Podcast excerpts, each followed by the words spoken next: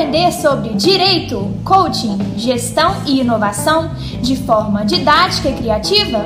Então se liga, vai começar mais um episódio no Processando Cast. Muito bem, sejam todos, sejam todas muito bem-vindos, muito bem-vindas.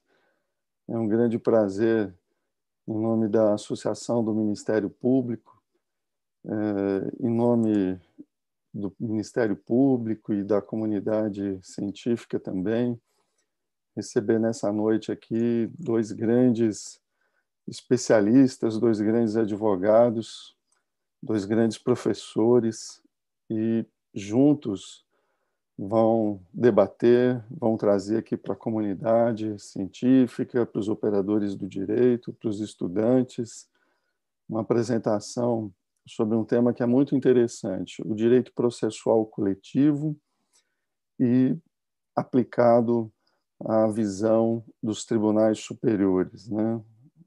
na visão do Supremo, na visão do Superior Tribunal de Justiça.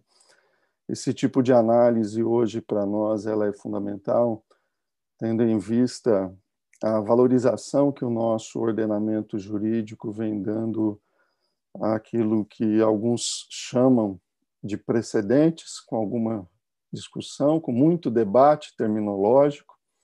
Né? Então, é uma grande satisfação que nós tenhamos essa oportunidade, porque a cada vez mais é importante estudar o direito, não só pelo seu lado doutrinário, pelo seu lado é, legislativo, mas também pelo seu aspecto jurisprudencial. Então, com grande satisfação que eu dou boa noite ao doutor Daniel Amorim Assunção Neves, ao doutor André Luiz Lima Soares. Sejam muito bem-vindos. Eu prometo que não vou tomar muito tempo de todos, vou fazer uma breve apresentação dos nossos palestrantes, até porque dispensam maiores apresentações, né? Duas pessoas tão importantes no mundo jurídico, o doutor Daniel possui graduação em Direito pela Universidade de São Paulo, mestrado em Direito Processual Civil e doutorado em Direito Processual Civil, ambos também pela Universidade de São Paulo. Professor titular do programa de mestrado e doutorado da FADISP, professor convidado pelo professor Antônio Carlos Marcato nos cursos de mestrado e doutorado em Direito Processual Civil, também da Universidade de São Paulo. O doutor Daniel também é autor de clássicos né, jurídicos, é autor consagrado. Tenho aqui as obras como qualquer operador do direito hoje tem às suas mãos. Né? Doutor André Luiz Lima Soares, mineiro, nós gostamos muito, tem um grande apreço, um grande contato com Minas Gerais, seja por já ter atuado nesse importante estado, seja porque lá mantenho relações com algumas pessoas que são uh, muito queridas, amigos muito queridos, inclusive do Ministério Público Mineiro, que eu tive a honra de integrar. E o doutor André, também advogado, professor universitário, mestrando em Direito pela Universidade FUMEC, é, presidente da Comissão de Direito Securitário e Previdência Complementar da OAB de Minas Gerais, membro da Comissão de Processo Civil da OAB Mineira, associado à AIDA Brasil, seção brasileira da Associação Internacional de Direito de Seguros, líder coach pela Escola Legal Leader, sócio do escritório Pinto e Soares Advogados. Acho que dá para perceber o nível aqui do, da nossa, é, do nosso evento organizado pela associação e o nível dos nossos palestrantes, né? que, como eu disse, dispensam maiores apresentações. Nós teremos a oportunidade de ouvi-los, inicialmente o doutor Daniel e depois o doutor André. Então, eu gosto de conduzir eventos assim, sem muitas delongas, porque nós estamos aqui para ouvir os nossos palestrantes, né? E passo inicialmente a palavra para o Dr. Daniel, que vai fazer uma apresentação aí por cerca de, de 30 minutos. mais ou menos, né, como se diz. Né? Infelizmente, o tempo é pequeno, tanto conhecimento aqui dos nossos palestrantes. Mas vamos lá, doutor Daniel, seja muito bem-vindo. E doutor Daniel tem a palavra. Querido amigo, além de tudo, de, de longas datas aí dando aula, né? Isso para mim também é motivo de muito orgulho, viu, Daniel? Poder dizer para alguém: ah, o doutor Daniel vai dar uma palestra lá na associação, o doutor Daniel é meu amigo, né? A gente se sente até envaidecido, né? E agora eu vou dizer isso também em relação ao doutor André, que estou tendo a oportunidade de conhecê-lo. Doutor Daniel, a palavra é toda sua, seja bem-vindo, como eu disse. Bom, obrigado, obrigado, Marcos, pelas palavras. De fato, né, estamos nessa estrada aí da academia já há anos, é, já ministramos aulas juntos, né, em vários cursos. Estamos agora, atualmente, também rachando algumas turmas lá no CERS, de concurso, de pós-graduação, e você sempre foi um grande companheiro aí né, na sua jornada do processo civil. Então, fiquei muito feliz, né, quando eu soube. Claro, a ausência do Dr. Rafael não me deixou feliz, mas é, é, aquela história, né? O reserva fica ali, quando o titular ele se machuca, ah, você ficou feliz? Não, não fiquei feliz, né? Mas consegui entrar no jogo e tal. Aí, quando fiquei sabendo que era você que ia fazer a apresentação, devo dizer que eu fiquei bastante feliz. É, é, é muito, muito prazer, né? Que eu estou aqui hoje, ainda aqui virtualmente, na Associação do MP de São Paulo, e com o professor André Luiz, que esse já é um amigo mais recente, né, André? A gente acaba é, é tendo também nossos caminhos cruzados aí em eventos organizados lá pela OAB de Minas Gerais, que ele também teve né, a, a, a bondade né, de me chamar para participar, e aí a gente acabou criando também um contato. Né? É, e eu, na, na, divisão que a gente acabou fazendo, né, a respeito dos temas a tratar, porque imagina, né, o processo coletivo na visão dos tribunais superiores é um mundo, né? Quer dizer, a gente poderia fazer um curso, né, na verdade, inteiro, de horas e horas, comentando tudo que é relacionado ao processo coletivo e como ele é visto pelos tribunais superiores. É, eu, na verdade, optei por uma visão bem pragmática. Né? É, é, eu sou advogado, atuo bastante em processos coletivos, os colegas promotores né, também, do outro lado, no caso, mas imagino eu que tenhamos muitas vezes as mesmas dificuldades de compreensão de alguns fenômenos processuais no ambiente coletivo. E aí eu resolvi é, é, trazer essas apreensões, ou algumas né, dessas apreensões, e tentar também, com as apreensões, trazer alguma tranquilidade é, à vista do que os tribunais superiores vêm decidindo. Né? Porque eu não sei se foi a idade, eu não sei se foi a desilusão com o meu time de futebol, é, eu não sei bem o que aconteceu, foi a pandemia, mas eu a cada dia mais percebo que certo ou errado, né, os tribunais superiores eles vêm fazendo o direito, né? É, é, se há um ativismo ou não, nós temos muita discussão ainda para, é, obviamente, desenvolver sobre esse tema, mas o fato é que aquele que atua no contencioso civil e não sabe as posições dos tribunais superiores já entra morto. Né? Já entra morto, porque não adianta saber muita doutrina, às vezes não adianta nem saber a letra da lei, né? Porque os tribunais superiores, por vezes, também não se incomodam muito com esse detalhe, negócio de lei e tal, e acabam criando um mundo paralelo. E se você não conhecer esse mundo paralelo, considerando que são os tribunais superiores que vão dizer a última palavra no seu processo, você realmente não vai se dar bem. Né? E dito isso, eu, eu, eu agrego aqui uma preocupação, é uma dificuldade que nós temos né, quando a gente trabalha com processo coletivo, é, que é a legislação. Né? Porque, malho male, quando nós trabalhamos com a tutela individual, nós temos o CPC, a nossa nave mãe. É claro que ali também há legislações extravagantes, mas cá entre nós, se substancialmente você entender o CPC, você consegue se virar e se virar muito bem num processo individual. E o processo coletivo ele não tem, né? Pelo menos por hora, um CPC coletivo. A gente já teve duas tentativas nesse sentido, um primeiro, uma, uma, primeira tentativa mais sincera, né, em que havia realmente a ideia de um CPC coletivo, ela naufragou. Aí tentaram é, modificar a lei de ação civil pública para tornar a lei de ação civil pública um né, CPC coletivo, também não foi para frente. E agora nós temos mais duas propostas que tramitam lá no Congresso Nacional na tentativa dessa unificação legislativa. É, são muitos interesses envolvidos, não é para isso que a gente está aqui hoje para conversar, mas de qualquer maneira, é, no dia atual, a gente não tem. Então, a gente tem essa, é, é, esse espalhamento natural de normas que versam sobre o processo coletivo. E aí a gente precisa saber exatamente quais são as normas aplicáveis ao caso concreto. Então, a gente trabalha uma ideia de microsistema coletivo, até a própria ideia de microsistema hoje já está em crise também, né? Quer dizer, é, crise, é, é, releitura de tudo que se possa imaginar, mas a verdade é que quando a gente vai para o ambiente da tutela coletiva, é, e com essa ideia tradicional de microsistema, nós temos aquilo que chamamos de núcleo duro, que é a conjugação da Lei de Ação Civil Pública e do CDC, em especial o CDC naquilo que se refere ao direito individual homogêneo, né? que é uma espécie de direito tutelável pelo microsistema coletivo é, e que não está previsto na Lei de Ação Civil Pública. Então, se a gente fizer a somatória dessas duas normas, nós criamos o tal do núcleo duro.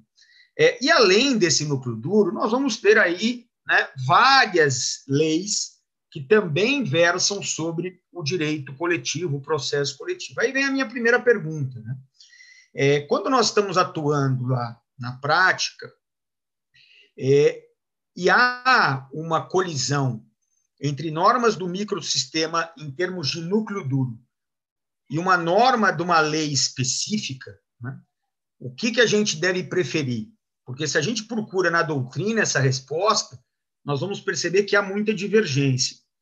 Quando a gente vai para o STJ, em especial, é já que a ele né, cabe dizer a última palavra em legislação federal, nós percebemos uma tendência. Né? E que tendência é essa? Eu vou aqui colocar o material aqui na tela para que todo mundo possa ver.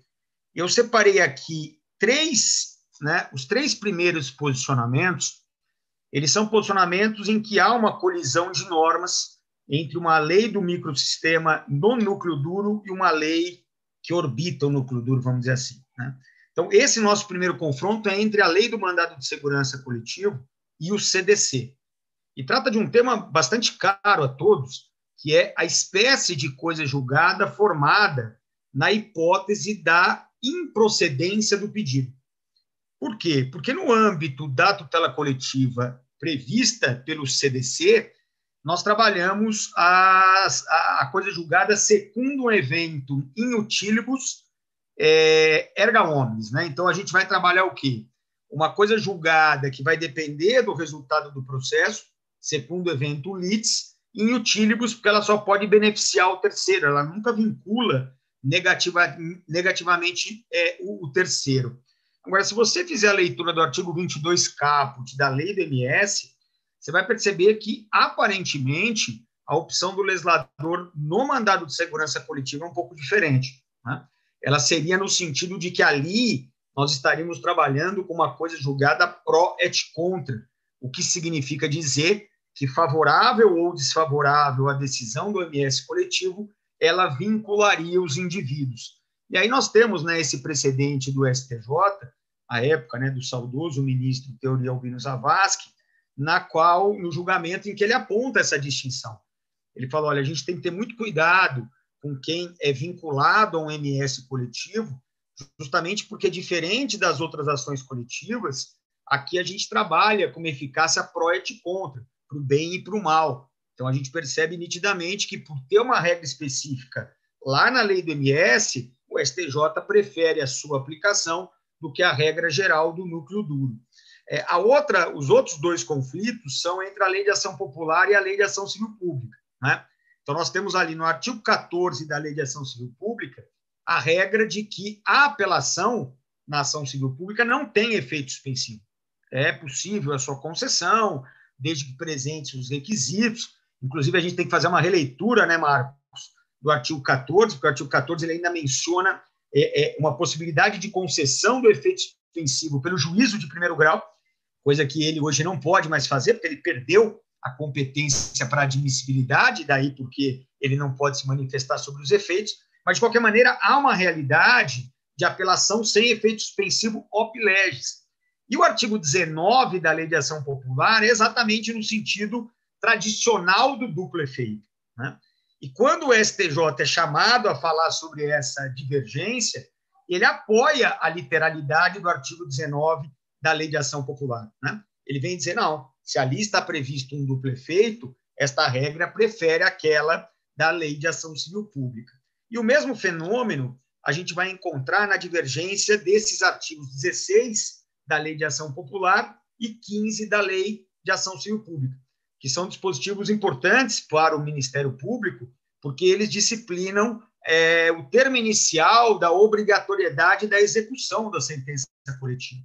Né? Então, nós temos aqui aquela circunstância de que o MP tem um dever funcional de executar as sentenças coletivas, caso outro legitimado não assuma essa função, e aí vem a pergunta do momento, a partir do qual o, o, o MP teria que dar início ao cumprimento de sentença. Né? Então, temos uma norma na Lei de Ação Civil Pública que diz 60 dias do trânsito em julgado. Então, espera transitar em julgado. Se em 60 dias ninguém executar, o MP tem o dever funcional de fazer. E o artigo 16 da Lei de Ação Popular prevê os mesmos 60 dias, mas prevê como termo inicial é, a, a decisão de segundo grau. Uma decisão ou do reexame necessário, ou da apelação, o que acaba levando o MP, para mim, a uma situação esdrúxula demais, que é uma obrigatoriedade de cumprimento provisório de sentença. Né? Imaginando que alguma das partes interpõe um RE e ou um RESP, nós teremos aí 60 dias, obviamente esses recursos não serão julgados, e aí, em tese, o MP estaria obrigado a assumir um risco, né? porque o cumprimento provisório de sentença é baseado na teoria do risco-proveito, e mesmo assim a lei acabaria impondo esse tipo de atividade ao MP. E quando o STJ é chamado a falar sobre essa divergência, ele diz: não, na lei de ação popular é de um jeito, na lei de ação civil pública é a outra. Então, a gente percebe basicamente uma tendência mesmo nesse sentido de que o núcleo duro ele acaba sendo é, é preferido, vamos dizer assim, pelo STJ. Mas isso não é uma, uma, uma consequência absoluta, não é uma situação que eu não possa dizer, olha, nem sempre é assim. Né? E eu fiz aqui uma, uma indicação de um julgado que tem como relatoria né, o, o ministro é, Herman Benjamin, que está aqui. Ó. É esse quarto julgado que trata da legitimidade ativa. E aí é interessante de perceber que, no tocante à legitimidade ativa, o STJ aí ele acaba aplicando uma regra do núcleo duro para as ações coletivas específicas, né, vamos dizer assim. Quer dizer, o MP não tem legitimidade ativa originária para a ação popular. Ele teria aquela legitimação superveniente condicionada, né? A partir do momento que o autor, o cidadão, ele desiste ou abandona o processo e nenhum outro cidadão assume o seu lugar, o MP poderia passar a ser o autor. Mas a propositura da ação, essa espécie de legitimidade não é dada ao MP pela Lei de Ação Popular, como também não é dada pela Lei do Mandato de Segurança. Quer dizer, tanto uma como outra tem previsões expressas de legitimados ativos e nesse rol não está o MP. Mas o STJ amplia né, esta possibilidade de legitimação e esse é um julgado, para mim, bem emblemático, porque ele mata dois coelhos com uma cajadada só. Né? Ele diz: olha, hoje não tem mais sentido de você dizer que o MP não possa entrar com uma ação popular ou não possa entrar com mandato de segurança. Pô, mas da onde você tirou essa legitimidade? Não, eu tirei lá do artigo 5 da Lei de Ação Civil Pública. Pois é. Então você leva um conflito entre norma específica e a norma geral, aí você prefere a norma geral. Então, né, fica um pouco casuístico até essas soluções dadas pelo STJ. No mandado de segurança, eu acredito até que seja um instrumento interessante né, para o Ministério Público utilizar, e vejo até com bastante razoabilidade a sua inclusão entre os legitimados ativos. Agora, para ação popular, eu simplesmente acho de uma inutilidade total e absoluta, considerando que o bem da vida, tutelado pela ação popular, né, que é o patrimônio público, material e imaterial, ele também é tutelável pela ação civil pública e pela ação de improbidade administrativa, de maneira que o MP simplesmente não precisa da ação popular para tutelar os interesses tutelados por ela, né? Pode, assim, perfeitamente usar uma ação civil pública, uma ação de improbidade, mas de qualquer maneira é curioso né, que haja essa distinção de tratamento. E aí, um outro problema que eu queria aqui trazer para a gente discutir é a influência que você vai encontrar dessas normas específicas para o núcleo duro. Quer dizer, será que nós podemos, numa ideia de microsistema, transformar aquilo que nasce como uma norma específica numa determinada lei, uma norma de teoria geral do processo coletivo? Né?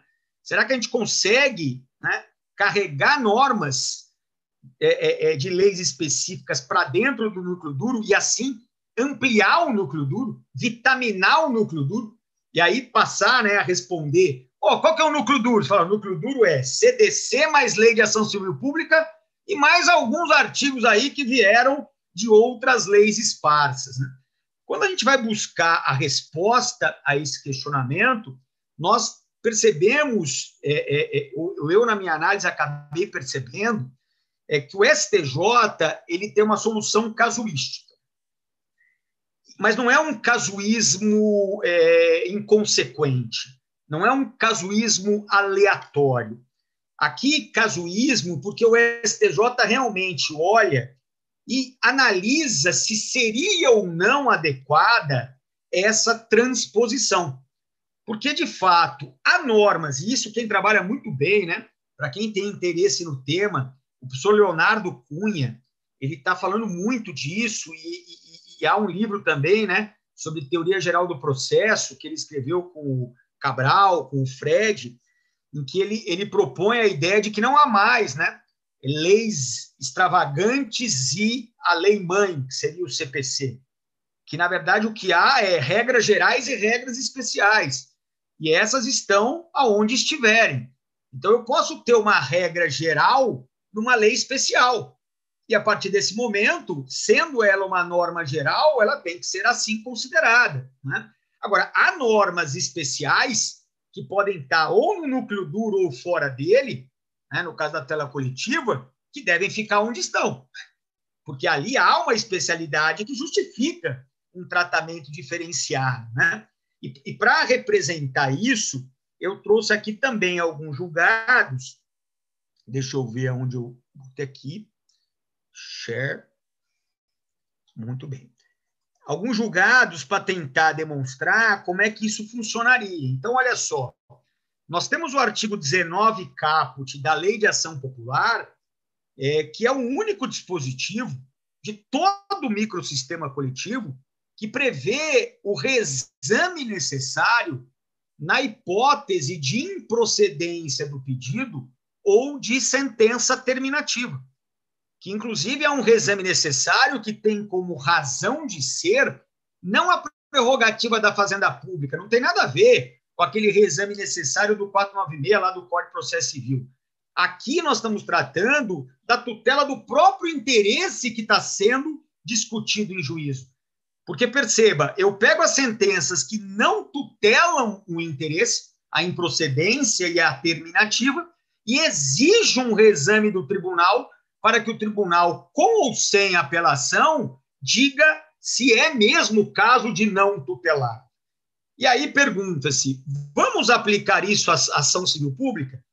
Vamos aplicar isso a uma ação de improbidade administrativa? Por que não? Quer dizer, o espírito da norma claramente é tutelar o interesse que está sendo discutido onde ele estiver, não interessa a espécie de ação. Então vem o STJ claro, nem sempre de uma maneira muito linear, né? sempre tem umas idas e vindas, mas atualmente o STJ vai dizer o quê? Isso é regra geral. Esse reexame necessário em caso de improcedência e de julgamento terminativo, ele é regra geral, vai ser aplicado, portanto, em todas as espécies de ação coletiva. É, temos aqui né, uma hipótese recente, recente e muito importante, extremamente importante, que é tornar a regra geral o artigo 19, parágrafo 1 da Lei de Ação Popular, que versa sobre cabimento de agravo de instrumento. Né?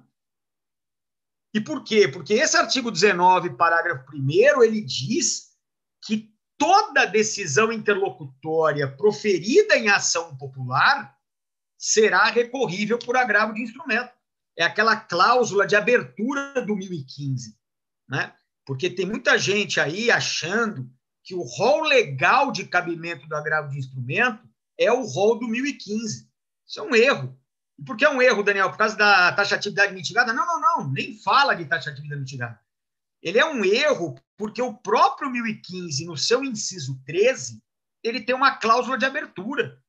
Ele já falou, pessoal, você está tá me lendo aqui? Você está me lendo? Você leu essas 11 hipóteses aí em cima? São 11 não 12, porque uma foi vetada? Você leu aí essas 11 espécies de interlocutória que estão aí em cima? Então, além delas, existem outras. Ah, é? E onde é que elas estão? Elas estão espalhadas pelo CPC e na legislação extravagante. E como é que eu vou descobri-las? É fácil. Na hora que a norma legal disser dela cabe agravo de instrumento, você acabou de descobrir mais uma hipótese de cabimento. Então, nós vamos vasculhar, nós vamos sair atrás. E aí chegamos no artigo 19, parágrafo 1. Corremos um risco danado. Eu não sei se o Marcos, o André estavam nesse FPPC, mas é, a gente queria aprovar um enunciado que dizia que essa regra ela era uma regra de microsistema, ela não deveria ser aplicada só na ação popular, mas também em todas as espécies de ação coletiva. E aí percebemos na plenária que havia um movimento 180 graus contrário ao nosso, que dizia o seguinte: não, não, não, não. Essa regra ela não foi nem recepcionada pelo CPC. Porque, na verdade, quando ela foi feita, lá em 65, ela se referia ao Código de 39 e o que ela buscava era evitar a confusão entre o cabimento do agravo de petição e do agravo de instrumento. Então, na verdade, quando o sistema recursal mudou, ela perdeu todo o sentido. Então, eu fiquei ali naquele momento pensando: Jesus, nós temos uma norma é, muito importante para a tutela coletiva. É claro que poderia se admitir que ela só seria aplicada na ação popular, mas já percebi que haveria ali um barulho de doutrinadores defendendo a sua não recepção pelo CPC 2015, ou seja, nas ações coletivas, a ação popular, inclusive, nós trabalharíamos com a ideia do rol legal, como qualquer outra ação individual. E aí eu realmente fiquei muito satisfeito, muito feliz pessoalmente, como doutrinador, tá? Não como. Porque é óbvio que às vezes isso me prejudica como advogado, né? mas eu fiquei muito feliz, muito satisfeito em perceber que o STJ ele teve uma, uma perfeita leitura do dispositivo e passa agora a entendê-lo como regra geral de processo coletivo. A gente já tem alguns precedentes nesse sentido. Então, você que está atuando numa ação civil pública, numa ação de improbidade, você pode simplesmente esquecer né, daquele rol do 2015, pode esquecer. É, é, eu costumo dizer que são ações retrô, né? E elas são ações retrô porque elas terão o sistema recursal das interlocutórias do Código de 73, ou seja, liberou geral, praticamente um Woodstock recursal em termos de agravo de instrumento. Né? Então, o STJ aqui ele está de parabéns. Mas é sempre assim, Daniel? Não, já comuniquei que não é sempre assim, né? porque nós vamos ter aquela resistência inicial no sentido da especialidade da norma. Então, nós temos aqui uma resistência, eu separei aqui o julgado, vou incluir aqui de novo na tela, que é um julgado que trata daquela, daquela especialidade procedimental da lei de improbidade administrativa da fase prévia. Né? Então, aquela história de que o réu ele é notificado para apresentar uma defesa prévia, e aí só se a defesa prévia não for acolhida, aí você tem o recebimento da inicial, com a citação do réu. Dizer, eu desconfio, viu, vou ser sincero com vocês, que em termos de ato de comunicação, está tudo errado, né? A lei ela tá, ela deu um nó aí em todo mundo. Ela fala da citação de alguém que já está integrado à relação jurídica processual, que para mim é algo inadmissível. Então, aquilo que ela chama de notificação, para mim, é a citação. Né? E aquilo que ela chama de citação, para mim, é uma intimação. Intimação para o sujeito contestar. Ou até, né, eu defendo isso, não sei a opinião dos colegas, que aí deveria ser uma intimação para a audiência do 334. Porque me parece que essa norma do CPC, ainda mais agora, né, com o acordo de não persecução civil, é, ela acaba sendo aplicável ao procedimento da improbidade administrativa. Mas, de qualquer maneira, sem entrar nessa celeuma, essa fase prévia, ela só existe na ação de improbidade. Aí por quê, hein, Daniel? Ué, qualquer estudioso aí meia boca sabe que aqui há um paralelo com o processo penal dos crimes funcionais. Então, o que, que na verdade teve o legislador como objetivo em criar essa fase prévia? Pensando nas sanções político-administrativas aplicáveis por via de uma ação civil pública de improbidade, ele cria esta fase prévia. Mas essas sanções não são aplicáveis mais em nenhuma espécie de ação coletiva. Então é óbvio, Lulante, que não há motivo para você levar essa especialidade procedimental além da ação de improbidade. Então o STJ vai lá e diz: ó, não queiram, por analogia, tornar esta regra uma regra geral de ação coletiva, porque o que a justifica são as sanções, mas essas sanções só se aplicam nessa espécie de ação coletiva, então não há por que ampliar. Né? Agora, uma mas, questão que eu queria até. Mas já tentou-se levar esta regra, né, Daniel, a, por exemplo, a ação de ressarcimento ao erário, né, e o STJ vetou exatamente o que você está falando, né? Pois é, não, não tem sentido.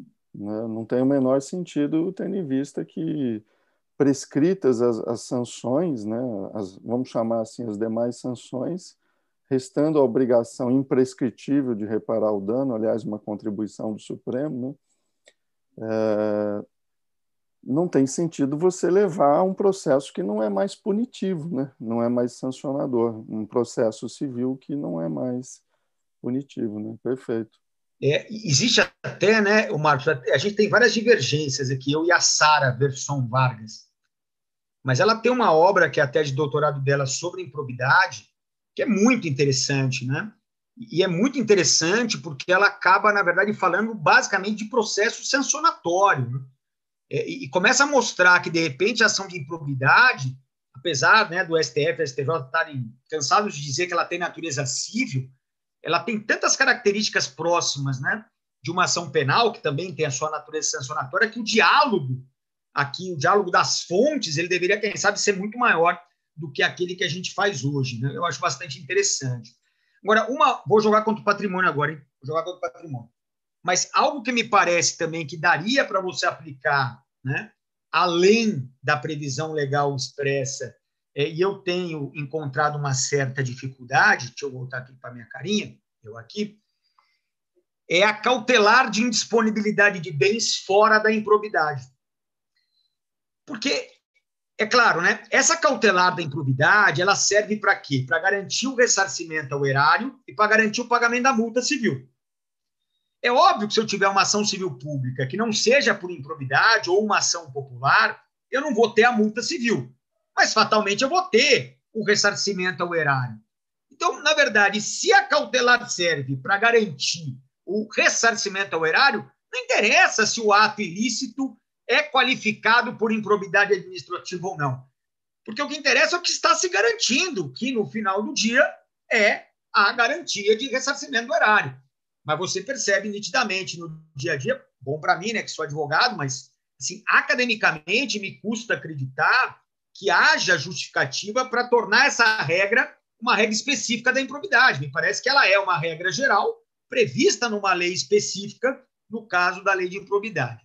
E aí, né, só para eu finalizar, eu tinha separado um monte de coisa para falar, mas eu já sabia que não ia conseguir, mas tudo bem. Mas tem um outro aspecto que a gente precisa conversar, que também não é fácil. Nada é fácil, né? Aliás, vida desgraçada que a gente leva. Que é a relação do microsistema com o CPC, né? Que é um outro problema. Quando, na verdade, nós aplicamos. Porque parece simples, né? Fala, Daniel. Se há uma regra no microsistema, você aplica. Não vai aplicar a regra do CPC, aplica a regra do microsistema. Se não houver regra no microsistema, aí você traz a do CPC, desde que ela não contrarie os princípios do processo coletivo. Tá bom. Então, essa é a lição básica. Aí, pô, a gente que advoga, né, contra o MP e tal, pô, vivemos muitos anos nessa indefinição, tal, que era aquele rolo do MP como autor pede uma perícia, né? Eu sou réu, não pedi a perícia, até porque ela muitas vezes não me interessava, e aí ficava aquela discussão: quem vai adiantar para o perito? Não, vamos inverter o ônus. Não, ninguém adianta. Não, um rolo danado. Até que a gente vai ter um julgamento do STJ, julgamento repetitivo, né, o tema 510 do STJ, é, mandando aplicar a súmula 232 por analogia, basicamente dizendo o seguinte: olha, quem vai adiantar esse valor é o, o, o a fazenda pública a qual esteja atrelado o MP. Mas na ação coletiva tem a gratuidade. Aí, beleza, a gente falou, bom, e agora? Agora vai entrar um novo CPC, será que vai dar problema? O STJ vem e diz: não, não, tá tudo como antes, não vai mudar nada. Aí, em tese, está todo mundo meio tranquilo, né, achando que a coisa está pacificada. Aí vem o Lewandowski, que está aqui essa decisão. É a segunda dele já, né? Mas essa é a mais recente, essa que causou mais fuzuê. Uma decisão monocrática, né, foi agravada, inclusive o agravo está esperando para julgar. Mas uma decisão monocrática em que ele basicamente é o seguinte: não, não, não, não. Agora, com o CPC 2015, nós vamos aplicar o 91 do CPC. Ou seja, é o MP que vai ter que bancar essa perícia. E aí o pessoal fala, não, mas e o artigo 18 da Lei de Ação Pública que diz que tem a gratuidade? Fala, não, com o advento do CPC, o artigo 91 supera o artigo 18, pelo amor de Deus. Perceba, aí é muito simples, porque o artigo 91 é uma regra geral, o artigo 18 da Lei de Ação Civil Pública é uma regra específica.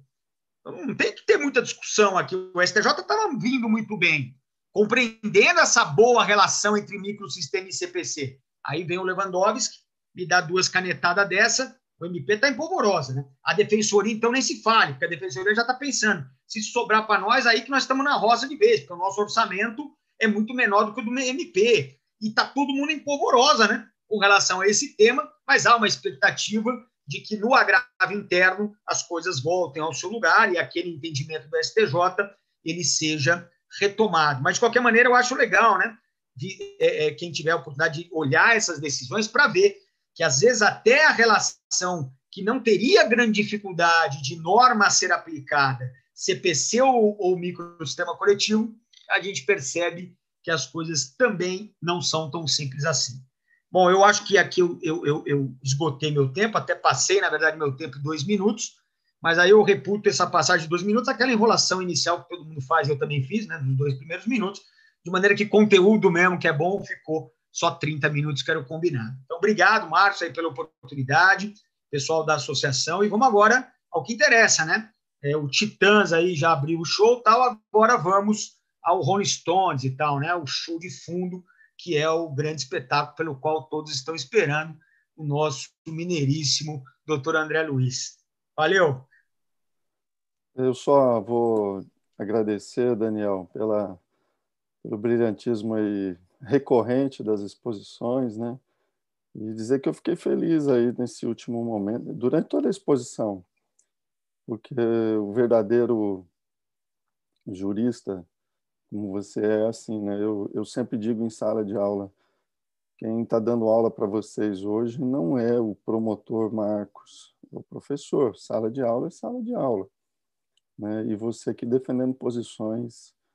Eh, eu sei que você não está fazendo isso por estar participando de um evento da associação, porque nós conhecemos a sua doutrina, né?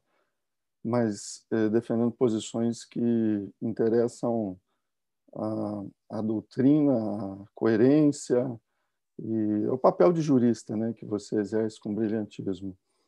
E, e dizer que uma das coisas que eu, eu quase interrompi a sua exposição, mas me segurei aqui, é, porque me choca muito, né, é esse raciocínio que nós temos de dizer assim, não, mas quem dá a última palavra em direito federal é o STJ, né, em direito infraconstitucional, direito federal comum. Porém, na prática, a gente vê, como esse último exemplo seu, né, decisões monocráticas do Supremo sobre matéria que não é constitucional, né, portanto, se nós formos entender o porquê que a Constituição de 88 criou o Superior Tribunal de Justiça, houve um desmembramento de competência, uma competência que era do Supremo passou para o STJ. Então, eu, eu não consigo entender estas invasões de competência, né? e às vezes por decisões monocráticas, e o que é pior, em matérias bem estabilizadas.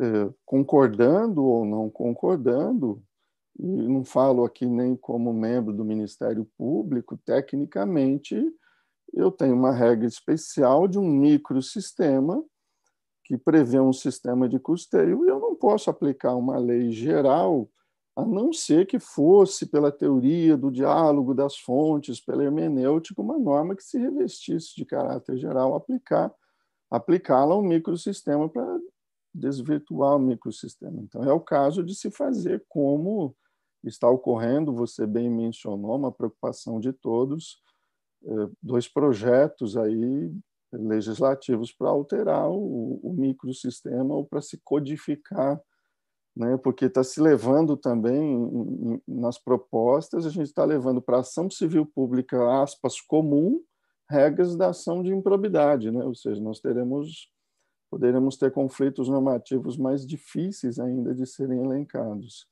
Então, essa questão para mim hoje é uma questão muito importante, a gente viu isso, a questão da, da limitação territorial da coisa julgada. O STJ, entendimento técnico, etc., vamos debater, mas uma matéria estabilizada, o, o, Supremo, mesmo existindo inúmeras decisões, inclusive de caráter vinculante, dizendo que a matéria não é constitucional, ele reconhece repercussão geral para enfrentar a questão. Né? Então, é, é muito difícil hoje o relacionamento. É, competência é poder, né? evidentemente, mas essa repartição de competências. Né? Esse é um problema muito grave e ficou muito claramente exposto aqui pelo Daniel quando nós vamos atuar no microsistema da tutela coletiva, né? esse sistema de relacionamento entre cortes que são superiores e que tem cada qual sua competência. Né?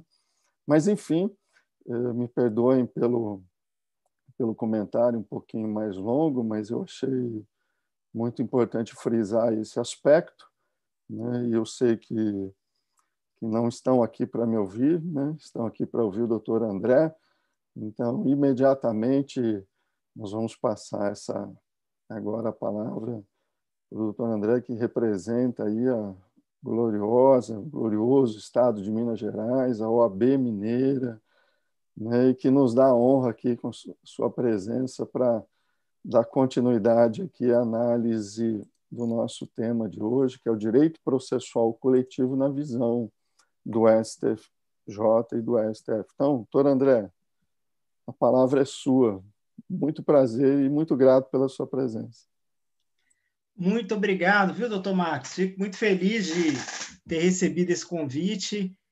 E digo, e digo mais, depois da palestra do Daniel, falar depois é até maldade, né? Porque o Daniel sempre brilhante, é, sempre esgotando as temáticas e trazendo reflexões que fazem a gente pensar fora da caixa, vamos falar dessa forma. E continuando e procurando contribuir né, com os trabalhos, eu trouxe hoje é, para a gente uma reflexão. Mas antes de iniciar né, esse, essa, aquilo que o, próprio STJ e o STF vem trazendo de atualidade, eu conversando até um pouco mais cedo com o Daniel, eu falei assim, Daniel, estou pensando em falar algo sobre a nova classificação do direito processual coletivo. A ideia é fazer é, disso uma forma de, através da minha fala, tentar enca encaixar questões relacionadas ao STF, ao STJ. E aí, é, quando a gente fala nessa nova classificação, né, e é a classificação que a gente conhece muitas vezes dos, dos, manuais e tudo mais, agora a gente vive essa divisão tripartite. Primeiro, por quê? Porque a gente vê o primeiro processo coletivo comum, que é aquele processo que nós conhecemos, né? o não penal, que é a ação civil pública, a ação popular, e aí vai. É o processo coletivo comum penal, que é a ação penal coletiva, o habeas corpus coletivo, que vem também é, nessa crescente e a tendência que cada dia que passa ele aumenta mais. Nós temos aí uma segunda classificação, é o processo coletivo especial, são as ADIs, ADCs, a ADPF, e aí vai. Aquelas penais e não penais. E também não é o objetivo da nossa conversa de hoje, mas também temos os, os processos chamados pseudos coletivos e também os pseudos individuais, que são aqueles que também refletem aí diretamente, de forma muito importante, para o direito processual coletivo. E nessa, vamos colocar, é, nessa balada né, de conceitos e tudo mais, também achei importante trazer duas atualidades que, nós, que não são tão assim recentes, mas que hoje a gente vê falando um pouquinho mais. É, a gente sabe que temos aí a classificação dos chamados é, processos coletivos, que são aqueles estratégicos, que é o processo estratégico, e também temos o chamado processo coletivo estrutural. E para a gente, primeiramente, fazer uma divisão entre o processo estratégico e o processo estrutural, e aí fazendo uma inserção né, de alguns entendimentos do STJ e do STF, e para que a gente possa entender o que, o que seja tanto o processo estratégico quanto o processo estrutural, o processo estratégico é aquele onde a gente tem uma ideia de fazer ou é, estabelecer um novo entendimento jurídico de um determinado assunto. Então, é aquele processo onde é, a preocupação dentro de, da criação de um precedente, e nós temos vários precedentes que foram criados ao longo do tempo, que utilizaram da ação civil pública ou de outras ações que foram manejadas pelo Ministério Público e, tem, e que, por sua vez, também possuem condão de processo coletivo e que hoje é, é, fizeram, é, estão fazendo a diferença porque criaram, foram objetos de súmulas, de recursos repetitivos, e que, num primeiro momento, é, foram observados como processo estratégico que tem como objetivo a consolidação das teses jurídicas, né? e buscam, de fato, fazer com que esses precedentes são relevantes à sociedade. É, se a gente for verificar, o foco desse processo estratégico é a formação é, unicamente do precedente, e dar um exemplo aqui, que é um exemplo que nós temos, que é a busca, por exemplo, de um precedente sobre o fornecimento de medicamento SUS. Uma outra situação que nós temos, e que já, inclusive, virou um precedente, e que foi objeto de ação de recurso repetitivo, que foi afetado pelo tema 923, e que é interessante eu trazer aqui para vocês, é que, através do recurso especial 1.525.327, que discutiu é, questão que, por sua vez, uma questão muito importante, que é aquela tese firmada para efeito é, é, de que até o trânsito julgado, as ações coletivas, essas ações civis públicas, elas vão, diante desses acontecimentos, né, dessas macrolides, chamados macrolides, que são é, acontecimentos que é, é, é, criam diversas ações e que fazem surgir inúmeras ações que são ações iguais dentro de um único tema discutido, esse entendimento que foi criado através da afetação do recurso repetitivo, lá do artigo 1036, é, definiu que deverão ficar suspensas as ações individuais. Mas aí você fala assim, poxa, André, espera aí. Você está falando algo que já está estabelecido pelo CDC, porque a partir do momento que você traz essa situação e fala assim de uma forma muito é, esfuziante, alegre, que, que ficou estabelecida através de tema é, é, de recurso repetitivo, não estou entendendo. E aí eu explico para vocês, é, é, é, que, por sua vez, existe um entendimento né, do CDC que, de fato, fica suspenso, mas na lei de mandato de segurança, lá tem um entendimento diferente, onde, no caso dessas ações, que são as ações individuais, elas devem é, haver a desistência. Então, diante dessa situação, com base nesse entendimento que foi afetado pelo STJ, através de recurso repetitivo, o tribunal, através do, do tema 923, é, firmou essa tese. Então, a gente já inicia aqui apresentando um entendimento que é um entendimento recente. Ele foi é, é, publicado em 2020 e que, por sua vez, nós temos é, essa, essa informação é, quando nós estamos aqui tratando de processos estratégicos. É, e quando eu falo de processo estrutural, olha, processo estrutural é um, é um, é um outro processo, é um litígio, né? vamos colocar dessa forma, onde nós temos, e esse processo estrutural, ele reflete aquelas demandas que são demandas judiciais que buscam reestruturar instituições públicas ou privadas. Esse processo estrutural ele já vem sendo discutido há uns oito anos né, atrás, e muito vem se falando. Professor Edson, Edson, é, Edilson Vitorelli, é, professor Leonardo, é, meu contemporâneo, amigo, professor Leonardo Nunes, professor Hermes Anetti, Fred Didier, todos eles vêm trazendo e já vêm estudando ao longo de algum tempo sobre esse processo estrutural que está diretamente, e aí o, professor, tanto é verdade, o professor Fred Dier, ele traz que o processo estrutural está diretamente relacionado ao processo coletivo, e aí vai. Só que, no que diz respeito a essa questão do processo estrutural, ela, ele é, é, vem, vem sendo discutido há algum tempo, inclusive é, foi surgiu né, essa situação lá nos Estados Unidos, um caso muito assim conhecido e que foi definido pela Suprema Corte Americana, que é chamado, denominado Brown, onde lá nos Estados Unidos é, é muito comum existir a figura dessa segregação entre negros e brancos, onde lá nos Estados Unidos, e aí a gente está falando de Suprema Corte Americana, que decidiu uma situação onde uma criança negra, ou melhor, uma criança negra, ela morava muito distante de uma escola, e que era a escola é, que, que, só estudavam brancos, e, por sua vez, por, próxima à casa dela tinha uma escola é, de brancos. E ela morava é, próxima a essa escola, onde ela queria estudar e não conseguia é, fazer sua matrícula por conta dessa segregação. E aí o caso foi emblemático.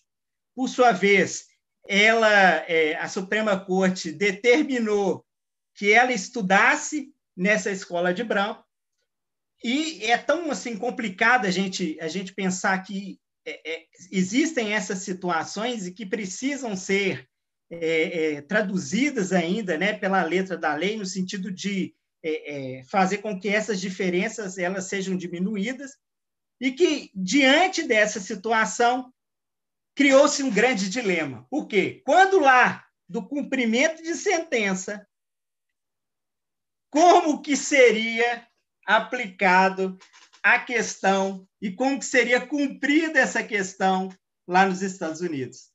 E aí, por isso que nasceu é, a figura do processo é, estrutural. Porque é como se fosse uma reestruturação é necessário que, que, é, que seja que fosse é, realizado essa estruturação diante das questões culturais mínimas, né? É, questões que, que de mudança de toda uma de, um, de toda um, uma implementação de, de reestrutura vivenciada naquele momento. E aí, com isso, esse, essa situação a gente vem ver, é, está surgindo e muito surgindo, durante todo né, é, o, o tempo que a gente conhece e, por sua vez, os processos estruturais eles estão hoje é, sendo uma realidade. Um exemplo muito famoso que aconteceu, que todos nós conhecemos e que tivemos oportunidade de, de vivenciar, foi é, o acidente das barragens, onde inúmeros, é, é inúmeras situações ocorreram inúmeras questões ocorreram e que, diante desta, inúmeros danos foram sofridos e que, diante dessa situação, criou-se uma necessidade de, de saber como que esse cumprimento de sentença ele deveria ser realizado. Não é um cumprimento simples e fácil que vai ser realizado de uma forma ou outra.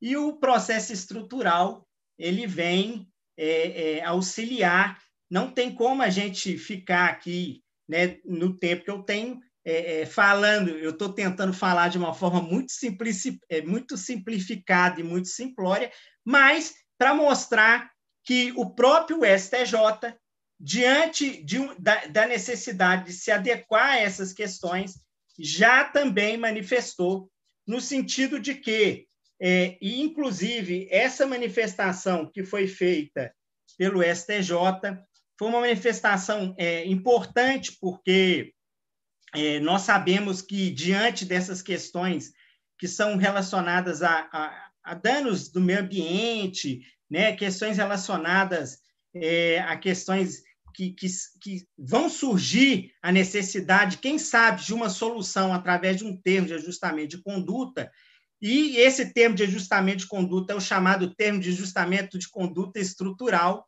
O STF, não foi nem o STJ, fixou que é inconstitucional condicionar a aprovação de uma Assembleia Legislativa é, em relação àqueles termos de cooperação, em termos de ajustamento de conduta firmados por órgãos ambientais. É, o STF ele definiu é, que, no, no desrespeito é, à legitimidade do MP para anular esse, no caso, né, para ele poder, não tem essa necessidade de fazer com que é, seja obrigatória a participação de qualquer Assembleia Legislativa no que diz respeito é, a essa acumulação simultânea das diversas obrigações que são realizadas, que são solicitações simultâneas né, de reparações de danos individuais, coletivos, difusos, morais difusos, intercorrentes e ainda chamados de reparação, é, também conhecidos também algumas das vezes reparação pelos danos sociais. Então a gente verifica que, diante né, de dois exemplos que eu apresento para vocês, que são exemplos que nós estamos aí vivenciando no nosso dia a dia, o Poder Judiciário ele já, já se manifestou a respeito. E são é, situações que nós é, é, vivenciamos que é, de grande é, é, importância social e que, por sua vez, faz com que o trabalho do promotor de justiça, a partir do momento em que ele vai fazer e vai realizar, né, ou vai juizar uma ação civil pública, após o momento de sua, do, do cumprimento daquela ação civil pública que foi julgada procedente, ou de um TAC que foi firmado, não precisa ser é, submetido à Assembleia Legislativa para sua aprovação. Então, qualquer tipo de lei que venha, lei estadual, que venha questionar questões relacionadas é, à necessidade da intervenção da Assembleia Legislativa são consideradas inconstitucionais na forma definida pelo STF.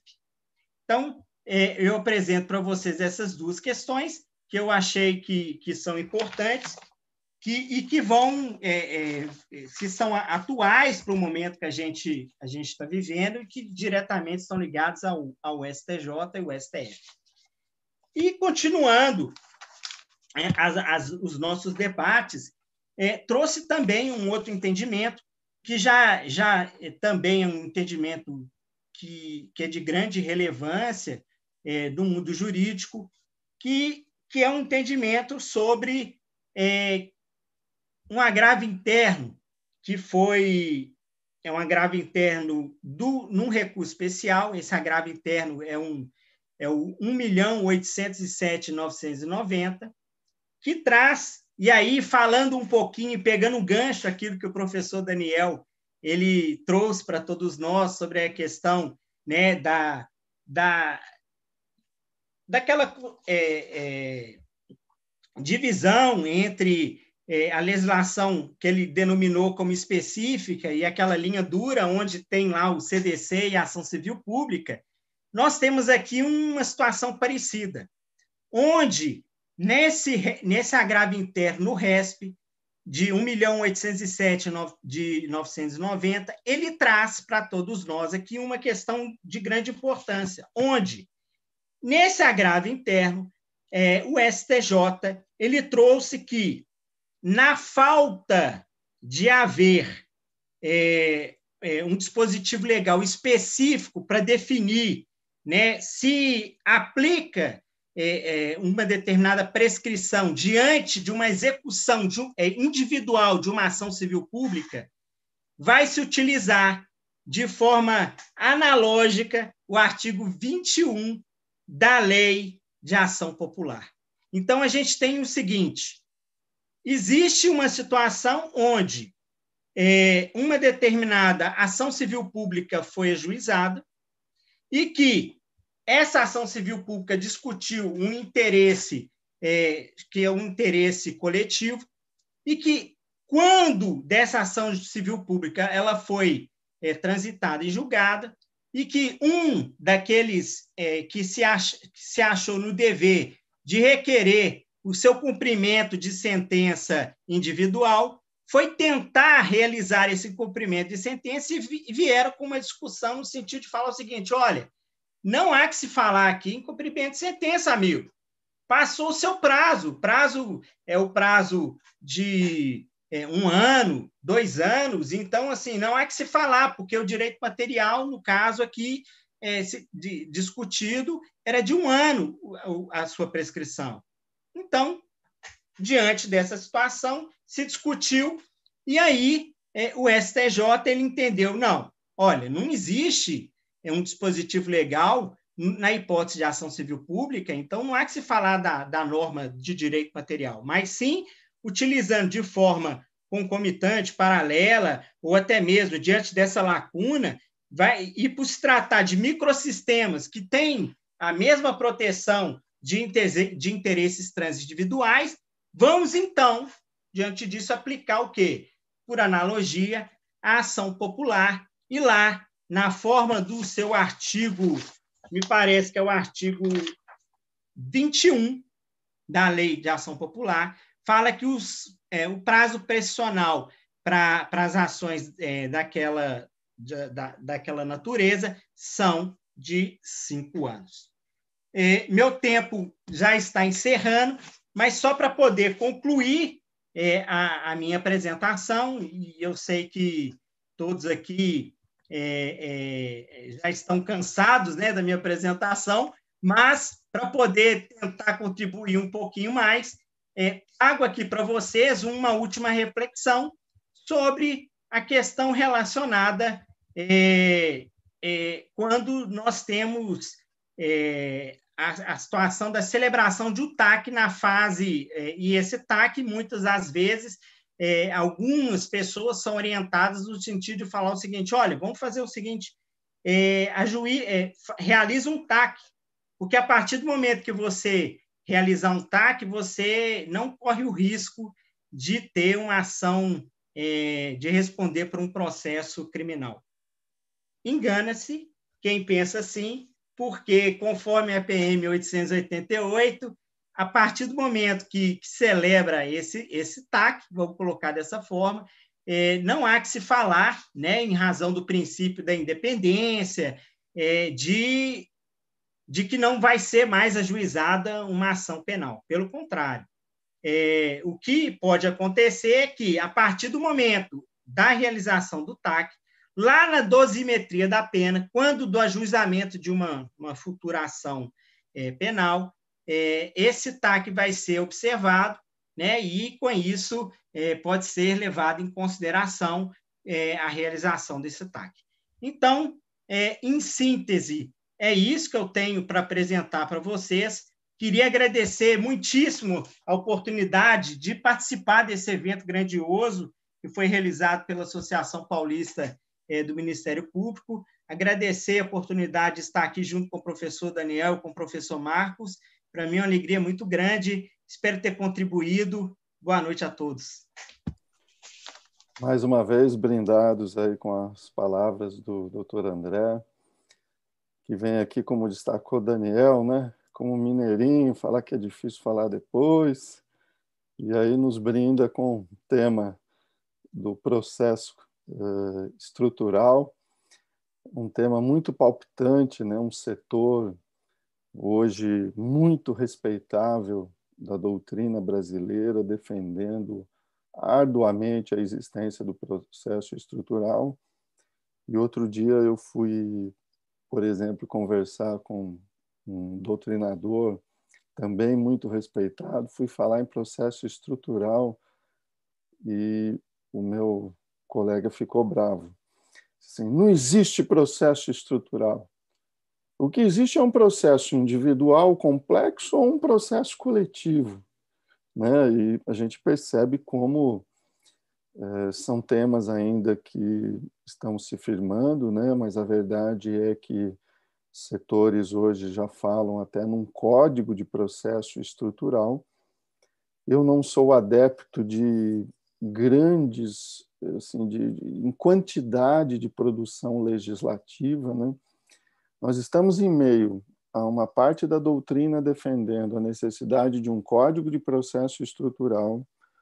Nós temos a retomada de dois projetos de lei para alterar a lei da ação civil pública, projetos que apresentam coisas em comuns, mas pontos muito divergentes, né?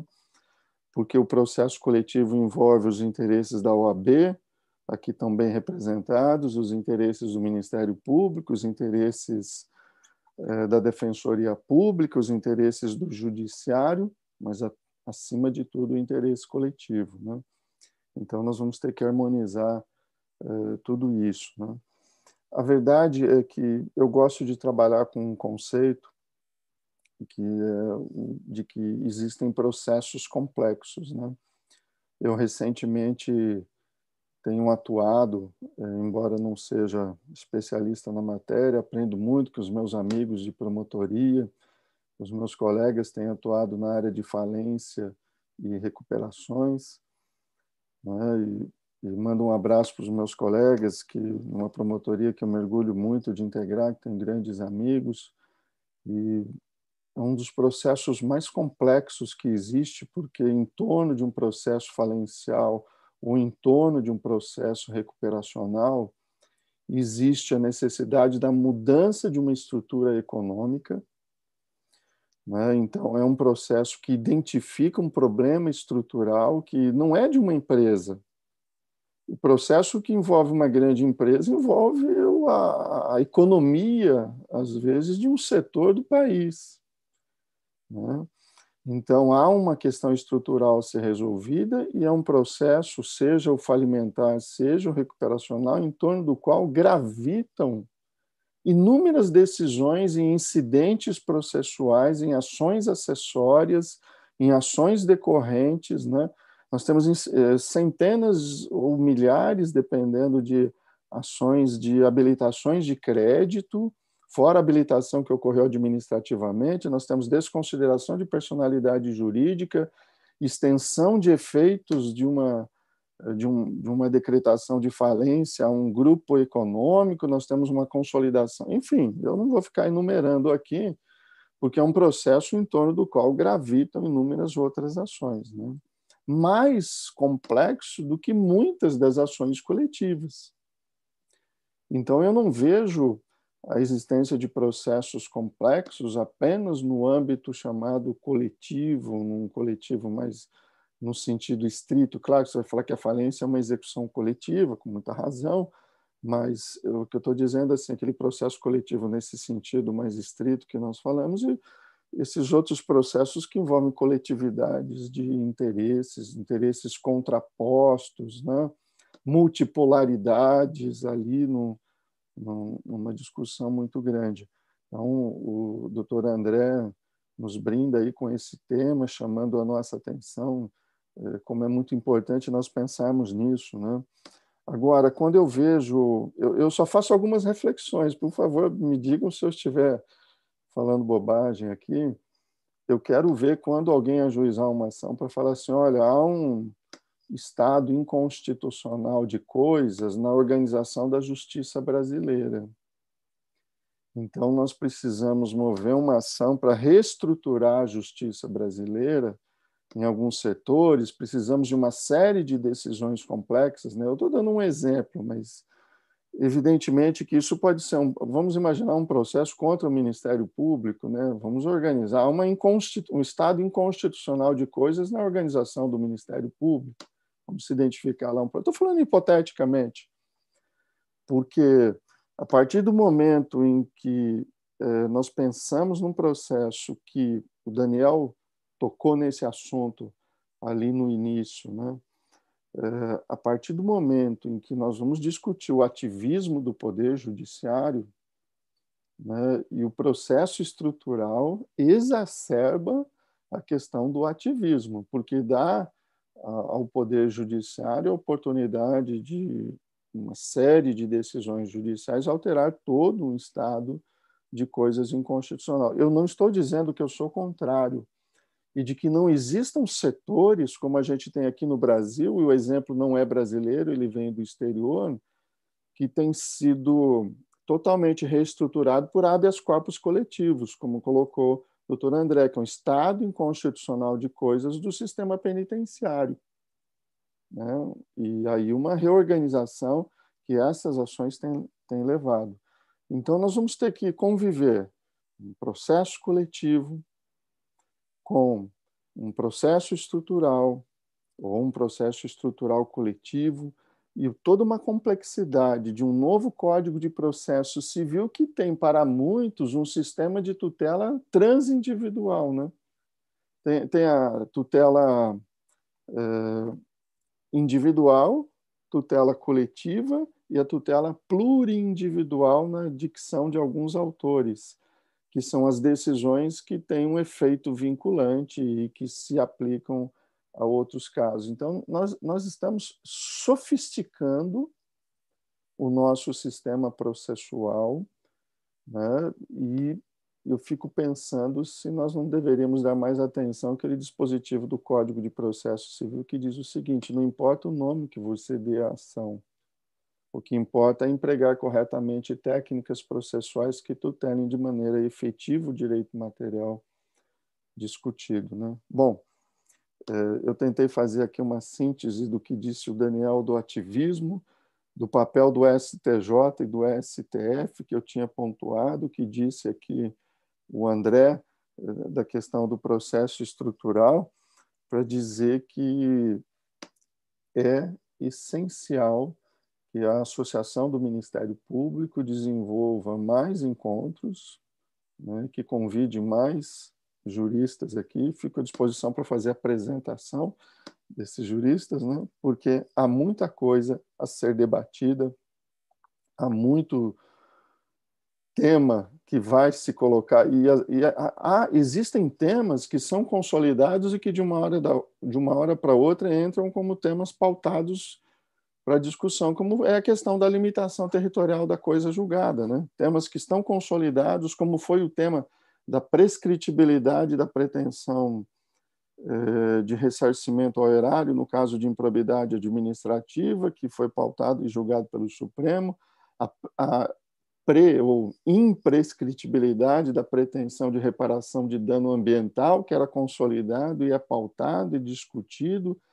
ou seja, nós não temos mais tranquilidade ou desculpem pela palavra não muito técnica, nós não temos mais segurança jurídica uh, se nós não uh, pararmos para pensar na necessidade de, de organização, debate, de consolidação de um direito que não pode progredir apenas por mudanças legais e jurisprudenciais abruptas, né? um sistema que tem que caminhar de forma consolidada. Essa é a minha é, modesta opinião, né?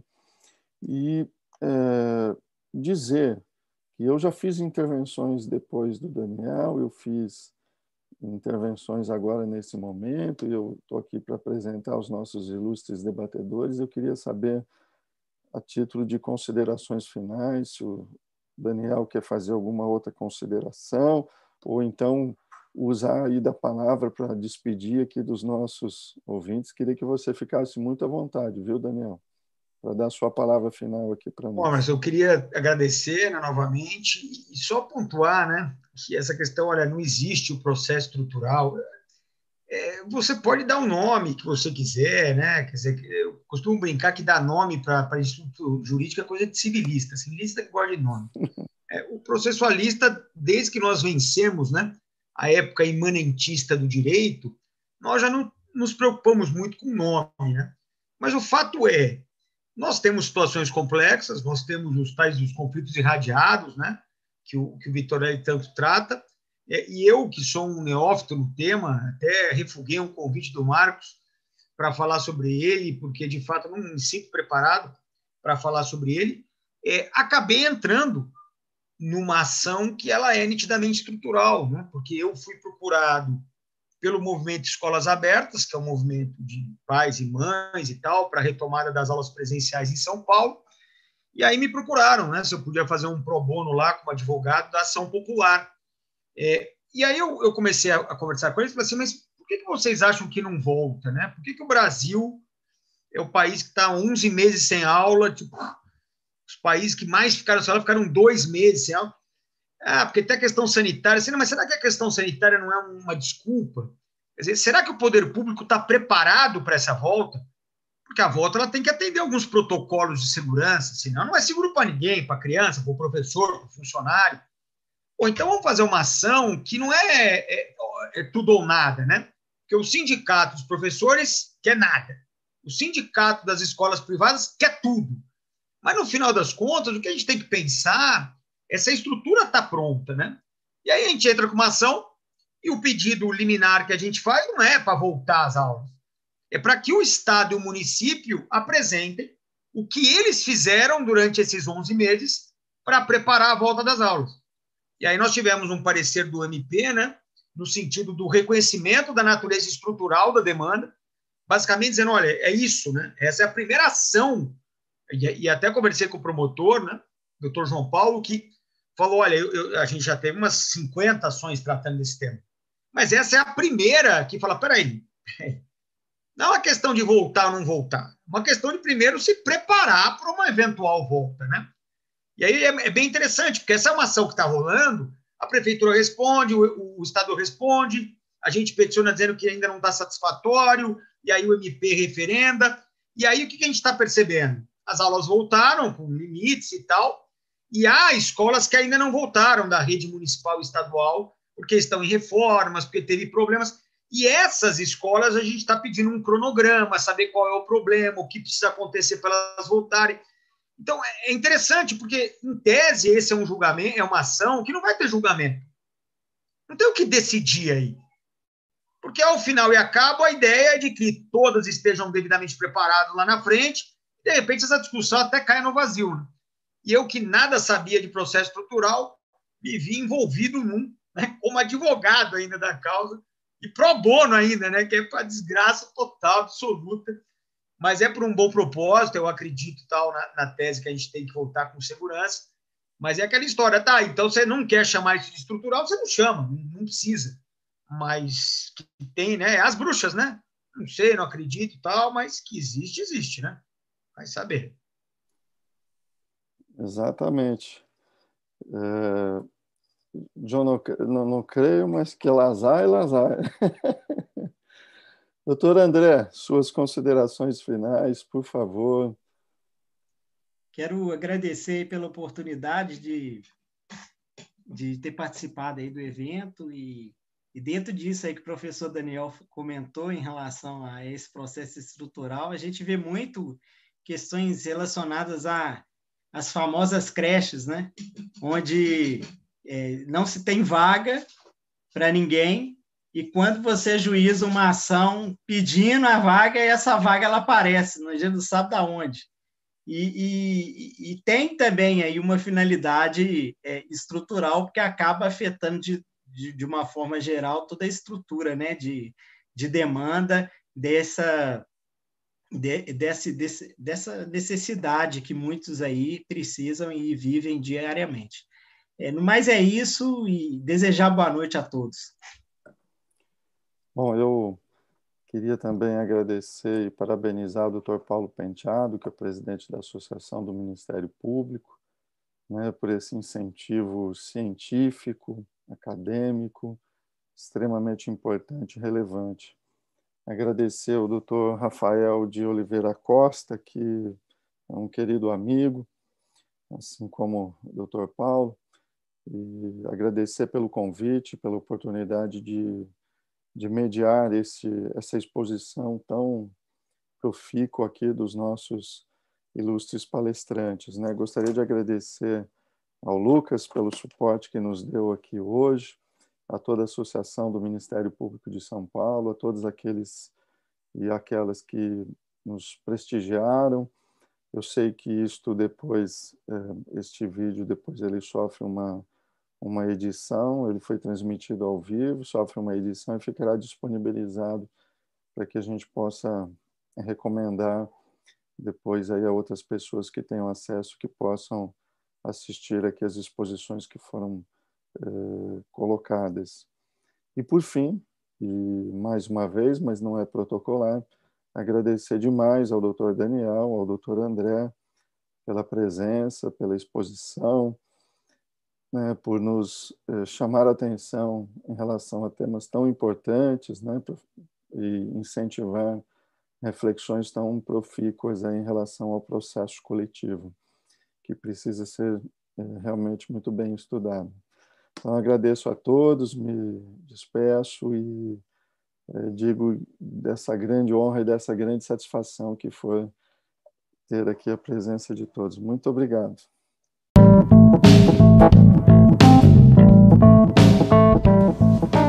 Este foi mais um episódio do Processando Cast o canal que te ensina de forma original.